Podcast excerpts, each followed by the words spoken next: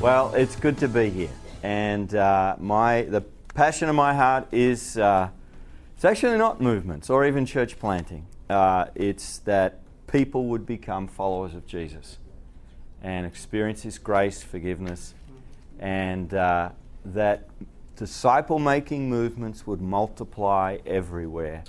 And the fruit of the spread of the gospel and the making of disciples is the formation of new communities, whether we call them churches or Acts can call them, you know, the believers or the disciples or the people of the way. There's all sorts of names we can give to it, but uh, um, that's why I'm here. And for me, I, I'm, I'm actually going to give you the whole seminar now in, in, in one image. So you can leave in the next five minutes if you like, because this is, this, is a, this is everything for me. And you have a look at that image. It's Caravaggio's uh, painting of uh, Paul's conversion and call on the Damascus Road. And um, the thing I love about it is that apart from Jesus, the greatest missionary, the, the, the, the, the guy who launched the missionary movement into uh, beyond Judaism into uh, the Gentile world, and the reason we're here today. Um, there he is getting his call, and he's on his back in the dust. Doesn't know what his name is. He's blinded. His, his whole world has, has, has been unraveled by the risen Christ. And you look at that who is in charge? Who's calling the shots? You know, there's his sword lying useless, there's his massive steed there just about to tread on him, and, and his friend holding the, the rein, sort of wondering, What do I do now? Paul's going to be blind for the next three days. And then some, it, Jesus doesn't even send an apostle, just some believer called uh, Ananias to, to reassure him, uh, to uh, help him understand what God has done, to baptize him, and he's filled with the Holy Spirit. And none of this does Paul initiate or control? Now, what about if that's still true today? What about if Jesus rose from the dead and still leads the way? Pull down every book you've got on mission or missional evangelism or church planting and just ask yourself is this what is at the heart of what I'm reading here? Because this is at the heart of what God is doing. It's actually not about us. It's not about us being smart enough, creative enough, whatever. It's not about this workshop. so now you've got it. We can leave now and we'll get coffee or we'll fill it out a little bit more. But the thing that strikes me here is that Jesus still leads the way. And if that's true, you know, that changes everything. Because we're, we're going to step into what He is already doing. We are partners, Paul says, with God, co workers with God. It's actually, we can resign today from our ministries. And Paul said, um, I'm preaching now, but Paul said, uh, You know, I'm not competent. We're not competent for any of this.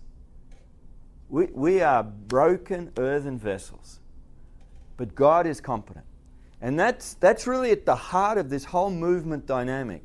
Um, it's not, you know, you're going to hear the five key characteristics of dynamic movements. It's taken me 20 years of wrestling with scripture, church history, business literature, sociology, what's happening in the world now, all of that sort of stuff. And you get these five keys, and you know what we do, especially us guys, if we're sort of reading all these stuff and coming to seminars, we think we've got five buttons to press. And we can make it happen. We'll just align ourselves. And it doesn't work like that. It works like this. But we're going to look at those five keys simply because we need to understand when God shows up and does what he does, how do we participate and partner with that? How can we be faithful to what God is doing? So, hopefully, now you've got the whole picture. You're ready to resign from your ministry. You're flat on your back. some of us have been in that place, and some of us will be. And it's awful and it's wonderful at the same time. Okay, so that's everything I'm going to say. Now let's fill it out a little bit. Uh, you've come, some of you come, unless you're in the wrong thing, because you, you want to understand well, what is this whole movement thing about? At its heart, if you just boil the, the, the concept down, whether it's in um, church history, in the history of missions, or uh, whether it's in political, cultural, even fashion, okay? A movement is a group of people committed to a common cause. That's it. You've got it in a nutshell. So, what are some of the movements that you can think of? Let's, let's go outside uh, the church uh, or the Christian movement. In the last hundred years, what are some of the movements that have made history? Civil rights. Someone else? Nazi Germany. Nazi, yeah, that, and that's a good point. That movements are not, they're, they're neutral in the sense they are a dynamic, but they can they can be for evil. Um, another one. what was that? My last church conflict. Your last church conflict?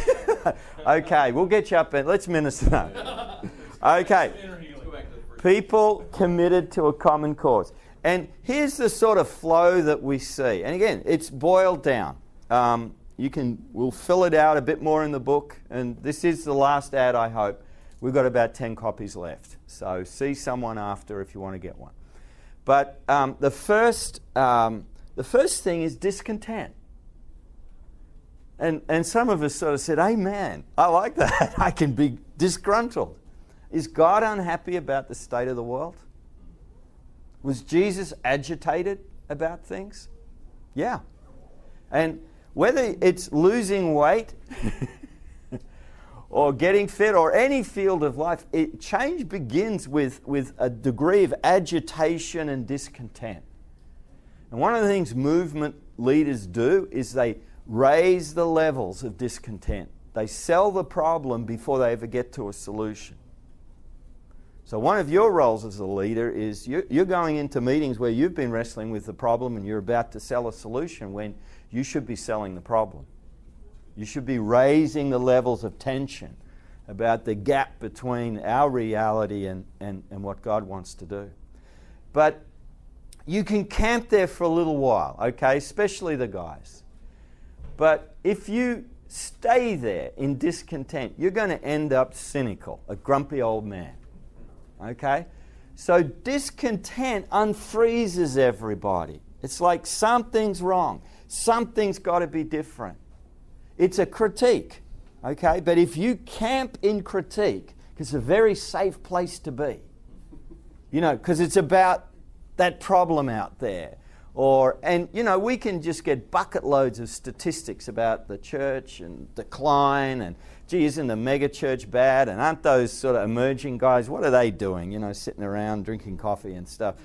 Um, so you can critique, but every movement goes beyond critique uh, to a vision of a different world. Jesus had a positive kingdom agenda.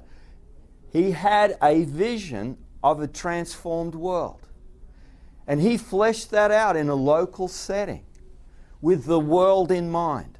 So he's got his critique, and it's scary when he really gets going, okay? You sort of want him for that elders meeting that's giving you a hard time, that sort of thing. But most of what he da- did assumed the critique and then went straight into God's agenda in the world. Because when we camp in critique, we've just basically ruled God out of the equation. And again, you pull those books down off your shelves. Ask how many of them assume that God is at work in the world today. Because we can't stay in despair and critique if that's the case. But just like you camp in discontent, you end up a grumpy old man. You camp in vision, and you, you're, living, you're living in a fantasy land. Because what point is a vision? What point is, you know, this is how it should be? It's sort of nicer than critique, but it gets a bit sickly sweet after a while.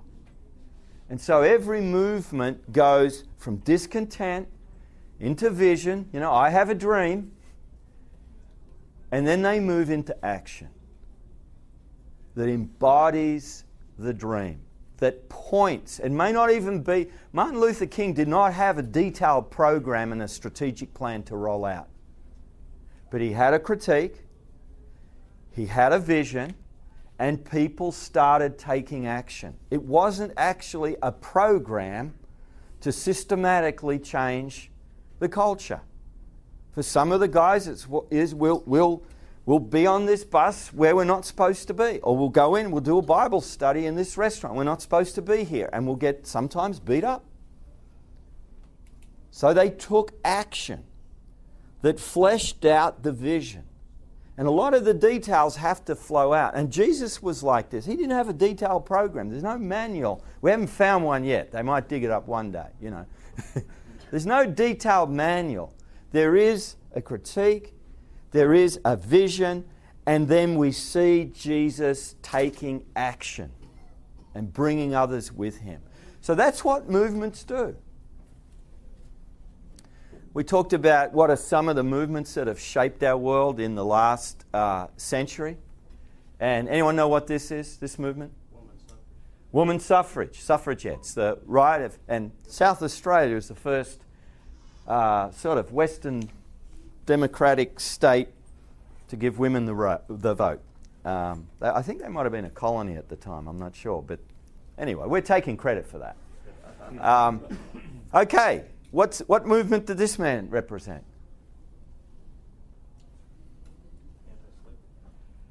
Often people say anti slavery. His, par- his parents were former slaves. Anyone else? Any Pentecostals here? Raise your hands. this is William Seymour. Uh, and uh, Azusa Street Revival. Now, many outbreaks of Pentecostal revival around the same time, different parts of the world. But Azusa Street was the birth of Pentecostalism as a missionary movement. So shame on you. You don't know that. A one eyed black preacher. Literally. He was blind in one eye. And uh, he's a wonderful man. I, I'm, anyway, which movement is this?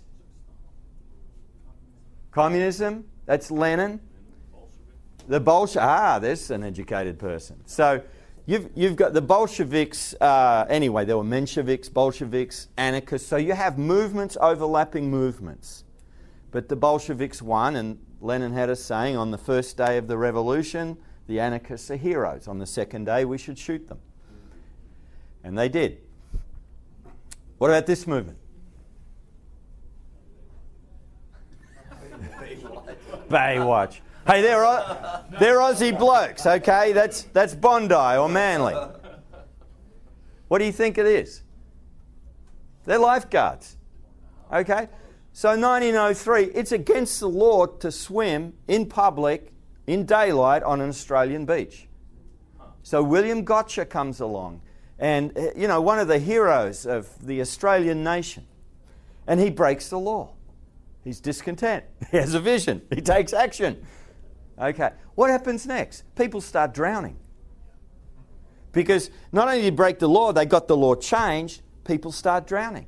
So, um, good swimmers, what they would do, they'd sort of gather together and, well, let's work out some strategies. How about we all link arms and we'll try and get out to the guy drowning? You know, imagine it's like, we just need three more people and he's going under. And, and um, and then they had, a, they had this sort of harness of leather and, and brass and stuff. We'll put that around you with a cable and you'll swim out. Well, you know, they're dragging that guy in and resuscitating him.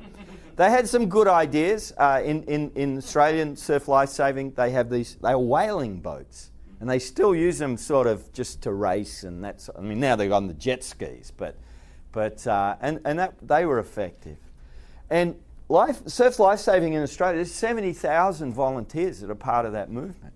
And I say to my kids when they're growing up, every time we go to a beach, I say, now, in the last hundred years, how many people have died swimming between the flags, the, the safety flags? And they'd say, none, Dad, you know. They've saved thousands of lives. It's a movement, okay? So they come in all shapes and sizes. Here we've got the nasty guys movement. The, Then the Nazis and the, and the, well, the fascists is the overall category. Nazism is a subset. You often get that with movements.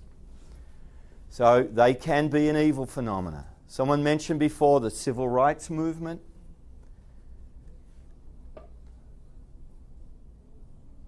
How about this one? That's not John Lennon, I don't think. Yeah, it's a peace, anti war, whatever we want to call it, uh, movement. No points for that, the women's movement. How about that? Ayatollah Khomeini. So you could say, and he's a Shia Muslim, again, a subset within a wider faith. The Shia and Sunnis, they, they don't get on. Uh, he led the revolution in Iran, but he's also part of a larger group, which are the, uh, the Islamists. Yeah. And again, some of them, they fight each other. They regard each other as unbelievers. Uh, but they have shaped history in a profound way. Anyone remember this guy? Lech Walesa. Solidarity. How, the Pope once said, uh, no, no, it wasn't the Pope, Stalin. They sort of said, oh, yeah, the Pope, this, that, and the other. And Stalin turned to the guy and said, well, how many divisions, how many soldiers and tanks does the Pope have? You know, it's like, why would we, why would we worry about what the Pope thinks? Well, how many divisions? He had not, you know, he's an electrician. And if we have electricians in the room, I love you guys, okay? but he, he, he doesn't have tanks behind him. The Russians could have nuked the whole of Poland if they wanted to. So you've got one dying and decaying movement, and you've got solidarity with a lot of moral support from the Catholic Church. And, and the empire began to crumble because it lost its legitimacy. Okay. Everybody's got dolphins on their shampoo now because of the green movement.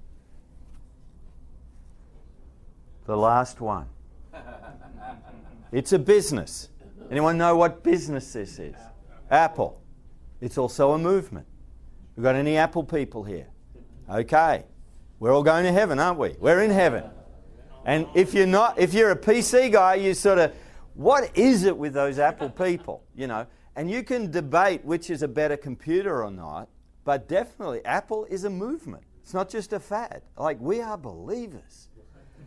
Okay, so it can be movements sort of can put people off. By the way, for what's the greatest movement of the last century? So by the end of the century, we've got a greater sort of geographic and population spread, and they're still standing and changing the world. What's the greatest movement of the last century? Uh, it's a, I don't know if it's a movement in terms of it has a cause to change the world in an aggressive way. And I'm, I don't know, but we'll, let's leave that there. Facebook. Okay, what other possibilities? Immigration. I don't know if that's a movement with a cause. That's a, a social trend. I'll give it to you. It's Christianity of the global south. And it overlaps pretty much with Pentecostalism, charismatic, evangelical, and related movements. Not all of them will have the same tags we have in the West. So we start with pretty close to zero, and we're ending up with at least 500 million people within a century. Anybody want to say amen, hallelujah, praise God? Christianity is still growing faster than Islam. Now, Islam's growing fast, but this is incredible. What do these guys have? What do these guys have? I mean, they took off when guys like us left. now, uh, Philip Jenkins says the missionaries planted the seed of the gospel. He's a historian. But then it became homegrown and it exploded. So they played an important and still do a key role. This is amazing. So I say to people don't worry about the decline of the church in the US or Europe or Australia. Because your kids and grandchildren, they're going to be evangelized by Nigerians, Brazilians, mainland Chinese, Koreans. You know, that's what God's going, and He's already, they're already making an impact on Europe. I would, now, this is hard to believe, but I, I think it's true. I was writing about this for my blog. There's a knock at the door. I go to the door. There's a gentleman and a lady from mainland China come to tell me about Jesus. So I said, Sorry, I'm busy. I got to. we chatted for a while and I went back to work. Like, they didn't have great English. I don't, you know, but here they are knocking on my door. Isn't that wonderful? This happens. The three of the four largest churches in London are international churches, mostly African, a lot of Nigerians. Nigerians, they're, they're, they're going to conquer the world. You ask the other Africans, watch out for those Nigerians. Um, okay, praise God. So, a movement is like. Movement, give me a phrase. Anybody got an image, not a descriptor, but a picture? What's a movement like? Virus. A virus. A A wave. wave. I haven't heard the wave thing before, but it's good. Wildfire, hit, yeah. It's like a, an avalanche. You know, there's, it's like a, a mighty river that starts sort of all these little trickles in the mountains and the like. Somehow it comes together, and the purpose of the river has one purpose it's going to get to the ocean. And it's going to get to the ocean any way it can. Under rocks, around trees, down, you know, huge drops. That's what movements are like. So I, I like to ask not what did Jesus do? Because Jesus will take the smaller piece of cake, all right? Or help your grandma with the shopping, or whatever. Now, he would do those things. But often we're projecting onto him just, he's nice, sort of thing. What did Jesus do? You read the Gospels and Acts. I've been in them for a couple of years now. I can't get out of the Gospels and Acts. And I just keep asking, what did Jesus do? What did Jesus do? And he founded a missionary movement. I mean, we know that he did, I mean, the, incarnational, the incarnation is an unrepeatable event. We might use that term, but only Jesus could do it because we're not God incarnate. He is. And we know the cross is his unique work. But what the legacy he left behind is a missionary movement that is changing, has changed, and will change the world. That's what Jesus did. So, right from the beginning, he grabs some guys and he says, Come follow me, and what am I going to do for you? Teach you to catch people, fish for men and women. That's so, as he calls people to be with him, he, train, he takes responsibility to teach and train them to follow him in obedience and take the gospel to the ends of the world. That's what Jesus did. That's what incarnational ministry looks like. You know, um, oh, and this is what his guys, and this is Howard Marshall's translation. You know, we have that one version is he, they've turned the world upside down. Well, Howard Marshall reckons, I, I, I think this is a closer to it. They, eh, you know, all around the world, these guys have caused trouble, and that's what movements do. That's that's the legacy of Jesus' guy, and they weren't just guys, because there were women disciples that travelled in in the band with him at times, and who also supported him. So, what did Jesus do? You know, I've written a book. I love that upper stratosphere stuff, principles, strategy, all of that. And often that's a lot of, again, I'm giving that guys a hard time, but that's because they deserve it.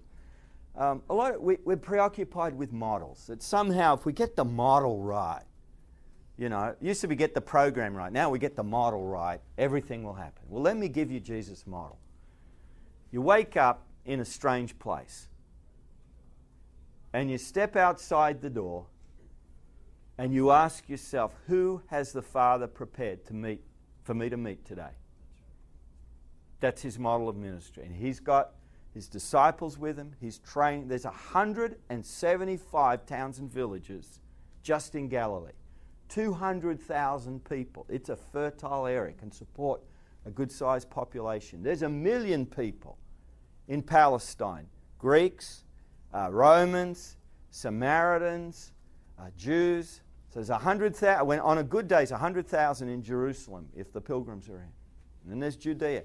Just in Galilee, Luke tells us Jesus visited every town and village, 175 of them.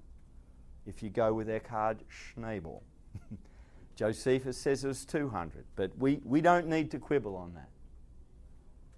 So I'm thinking my next book should be Jesus Just Left Town. If you want to be on his missional incarnational community, you better be on your feet, moving amongst people with a sense of urgency.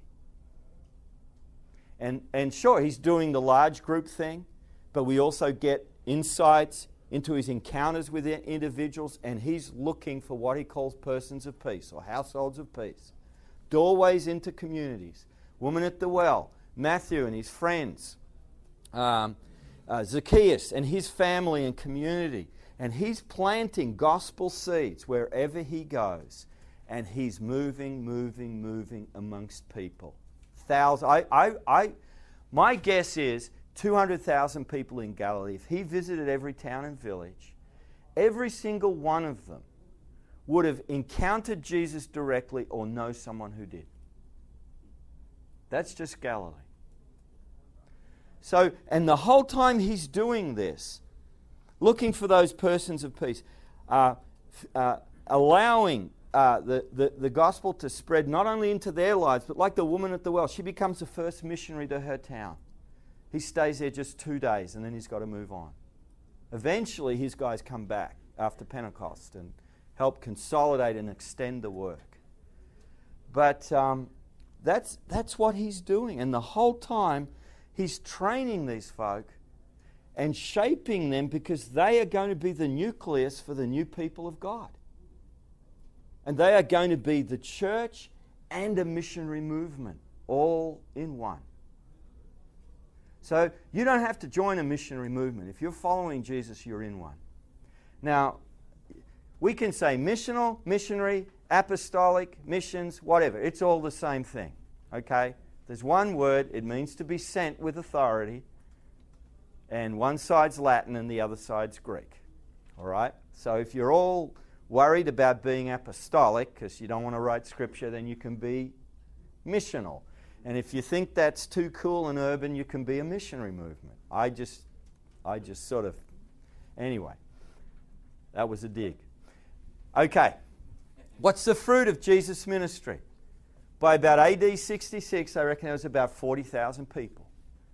By 100 AD, there's about 320,000. These are estimates, but uh, they're pretty good estimates. Guy called Rodney Stark. By the way, everything I say is either going to be in the book or on the blog if you want to search sources and the like. By 300 AD, before Constantine has decided that it's a good idea for the church and the state to get together. Okay, so this is in the midst of continuing persecution, no outside support, no resources. We're looking at five to nine million people throughout the, just the Roman Empire. And the gospel's also pushing east. Uh, that's another story. One in ten people are following Jesus and suffering for it. This has never happened in history. I mean, who is Jesus? He's a crucified criminal from this remote sort of out of the way province. Never before, I think never since, has this happened. There's no, you know, there's no cultural supremacy, there's no economic power here, there's no military power. All of that is focused to stamp this movement out. When we want to go into a place, I mean, we, we're the equivalent of the Romans, you know. We go in, we've got our resources, and we should be doing all of that stuff to help people in need. But you flip it. Imagine, imagine if, if Jesus today was an African from an impoverished village. And okay, this is God's plan to win the world. I mean, who is going to follow some villager from Africa? Now, please forgive me, any Africans here. I'm just saying that's not a good attitude, but that's what it's like. Okay, so here's the five characteristics And I'm just going to tree top them, and you can follow up on the blog or in the book.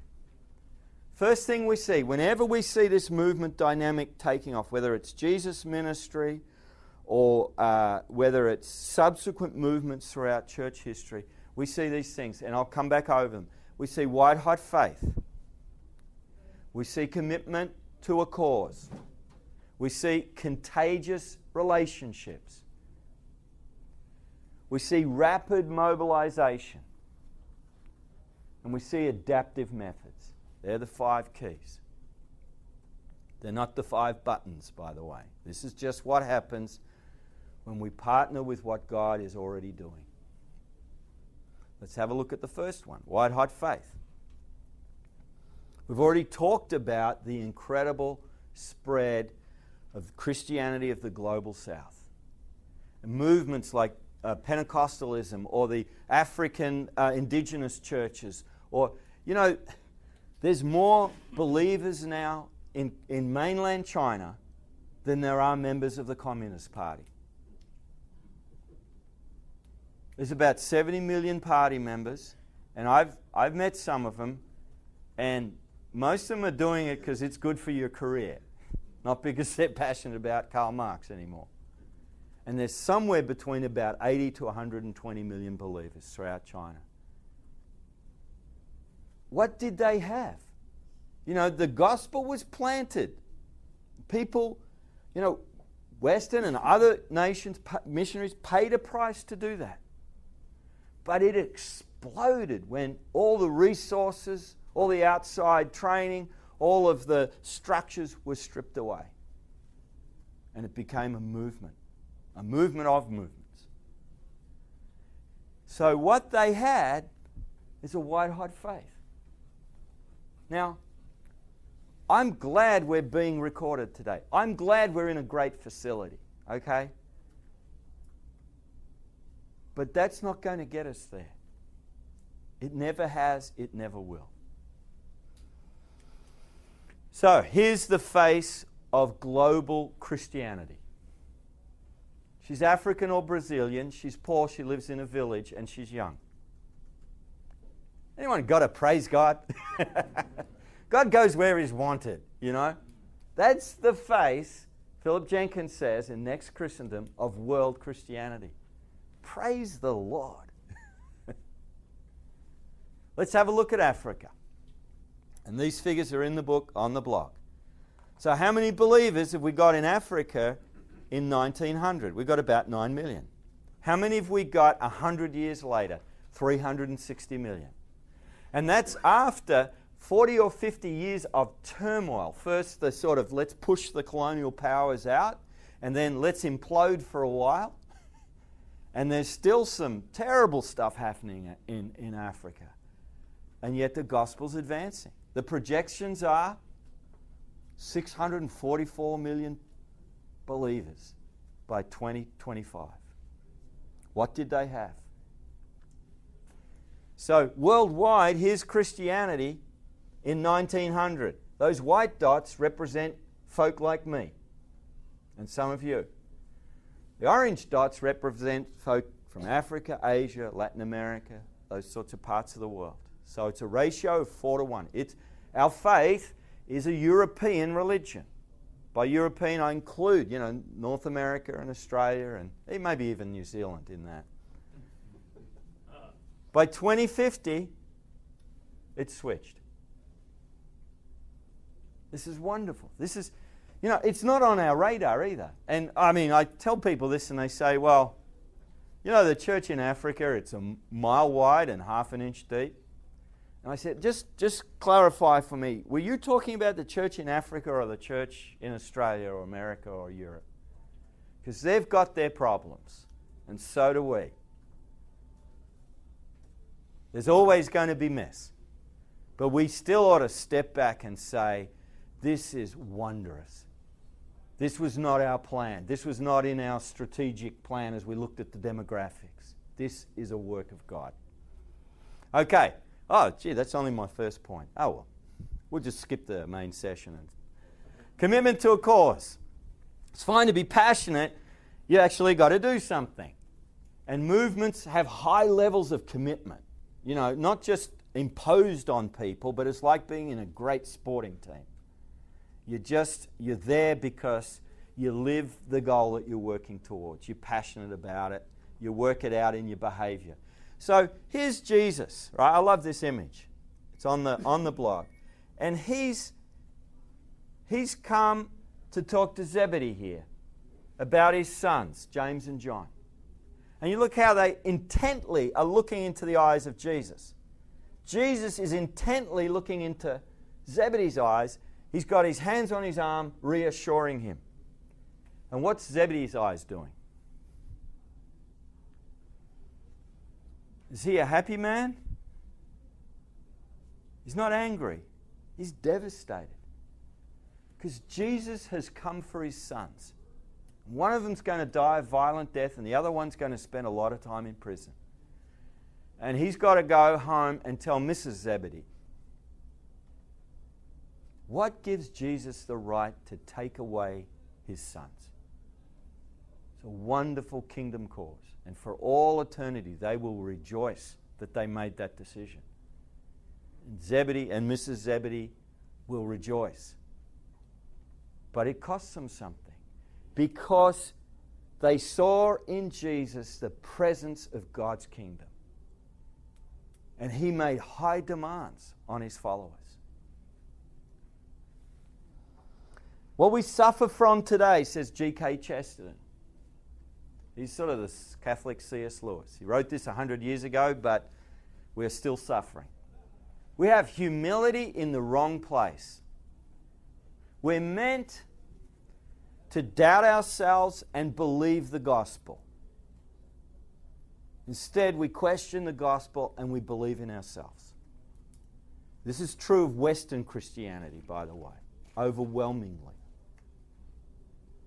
We've got to be committed to core things the truth of the gospel, the sort of um, way of life that the scriptures teach so movements come up against society at times, and they can be a little bit caustic at times. And so you see in Acts, you know, it's like people are amazed by these guys and they're also fearful to join them at the same time. Because there's a sense of commitment to a common cause in Christ. There's an atmosphere of, sure, you, we, we've come from broken backgrounds, but we're not going to stay there if we're part of the body of Christ. Okay. Here's my mate Dave. He's uh, on the executive team of a church of three, 4,000, except he doesn't turn up anymore. He and his wife started prayer walking in one of the toughest parts of town on their day off because they didn't have time to do it any other time. God started leading them to people. Soon, pretty soon, Dave's got uh, in, in a household of Sikhs from India. There's about 12 or 14 of them in two bedroom household. They're throwing newspaper down on the floor and wonderful food on top. And they're sitting around and eating on the floor, and Dave's opening up the Gospels and telling them about Jesus. So he, he's going back to his church saying, Guys, I, I don't know if I can sort of turn up anymore. And they, they say, That's okay, Dave, we'll still pay you. Off you go. You know, they have a kingdom vision. There's 50 or 60 people from around my city and now in other parts of Australia that are doing what Dave does. They, they're connect- no one's getting paid. Oh, Dave's getting paid, but I keep telling you, you've got to be on missionary support. None of this staff stuff. If you're a missionary now. And you, anyway, because we're, sort of wondering, you know, why don't we have enough Sunday school teachers or parking attendants or whatever? What the problem is, why don't we have a cause? That's worth living and dying for. So Dave is a people magnet now, the right sort of people. And they're just doing what he does. He doesn't know what he's doing, but he's having a go, and God's showing up. People are coming to faith from all sorts of uh, broken and difficult backgrounds. Okay, that's commitment to a cause. We're going to move a bit faster. Contagious relationships. Here's uh, my dad's cousin, Jim Spence. He and his mates are going off to enlist uh, in the army to fight in World War One. Two, two. Sorry, Jim. Um, they're 17. So they're going to lie about their age, and off they go. Six of them left. Jim returned home as a hero.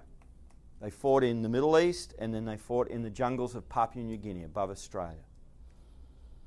But he returned alone. Five of his friends didn't make it back. And he, he lived in the same house as my dad. They were like, he's like his older brother, his hero. But inside, Jim is a broken man because of the experiences he's had. And one day he decides, I'm going to take my life. So down to Sydney Harbour, this is true. I'm going to jump off the Sydney Harbour Bridge. I'm sure all the fences are there now. You can't do it, but you could in those days. And he encounters a bunch of people who are preaching the gospel in the open air and gives his life to Jesus. My father's horrified that his hero, older brother figure is now what they used to call in Australian culture a wowser. Now, I don't have to define it, you know what it means. He's a wowser. Three months later, my dad has given his life to Christ. The people who are most likely to come to know Christ are people who've seen a life change recently. They're not, they're not your neighbours if you've been a believer for years, but you should still share Jesus with them. It's new believers sharing with their oikos, their household, their relational networks. That's how movements spread, whether they're Black Panthers or Pentecostals or we all ought to wear this colour this year. And it's certainly how Christianity spreads dramatically. It's a long story, but there's my dad and my mum, and I like to say my little brother, but he's not that good looking. and I tell him all over the world, people think you look like that.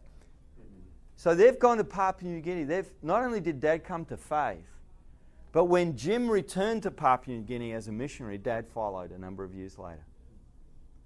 Okay? Contagious relationships. This is the world. You know, we're all, people have said six degrees of separation, six handshakes away from everyone on the planet. It's not true, it's 5.5. And that's why Christianity was spread. This is a, a, a philosopher critiquing and arguing against Christianity because it's, it's spread by wool workers, by cobblers, laundry workers, illiterate and bucolic yokels. I've got a feeling they live in Arkansas. I don't know. Anyone? I'm, that's where I'm headed next, so please cut the tape. Okay. So, woman at the well, Jesus' first missionary into that Samaritan village. Here's my wife, Michelle. Everyone goes, wow. and here's Jenny, person of peace that Michelle led to the Lord. And then Jenny's on Skype. She lived, she's Chinese from the mainland, but she's lived in Japan for a while. She's sharing the gospel through Skype. She's on Skype to her mum back in China, sharing the gospel. She's we, Michelle and I in disagreement yet. I think she's led her husband to the Lord, but he's certainly close. and her sister in law to the Lord. She keeps bringing people to our little English conversation class. She's a people magnet. They're out there. We don't have time. But if we did have time, where's Jeff Sundell? Is he gone? No, he's down the back.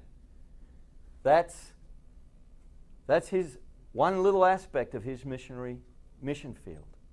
Interconnecting relationships. These are new believers, households, where the gospel has spread contagiously throughout networks of relationships. See Jeff later if you'd like to learn more. Okay, the fourth characteristic that we see. It's my mate Des. It's rapid mobilization. Des is a builder. And uh, I caught up with Des once. He supports our ministry and um, said, I, I heard, Des, you've got out of all the domestic stuff and you're going more sort of small industrial hospitals, that sort of I'm just making conversation. Said, so what are you building these days, Des? He says, Steve, I, I don't build buildings. Now, it's an unusual thing for a builder to say. So I asked the question, What do you build, Des? You, you could have knocked me over with a house brick. This is what he said. I build builders. That's his mission. So he disciples young men He disciples young men. He wants to input into their life, and he realized, you know, I'm happy to be a single builder, you know, just work for myself. But I want to give some of these guys a chance in life because some of them had tough backgrounds. I, I'm going to start taking on apprentices. And I'm going to, those apprentices are going to grow into carpenters. And, and my plan is maybe a quarter of them will end up master builders like he is, which means they can go out in competition against him. They, they don't. And his whole business, he's not building buildings. He's building builders and he's building young men. And not all of them know Jesus yet, but they've been in our home. Okay? They're, they're, they're great guys. And uh, because Des is invested in them. Not just how do you be a good builder, how do you be an honest one? How do you have integrity? How are you generate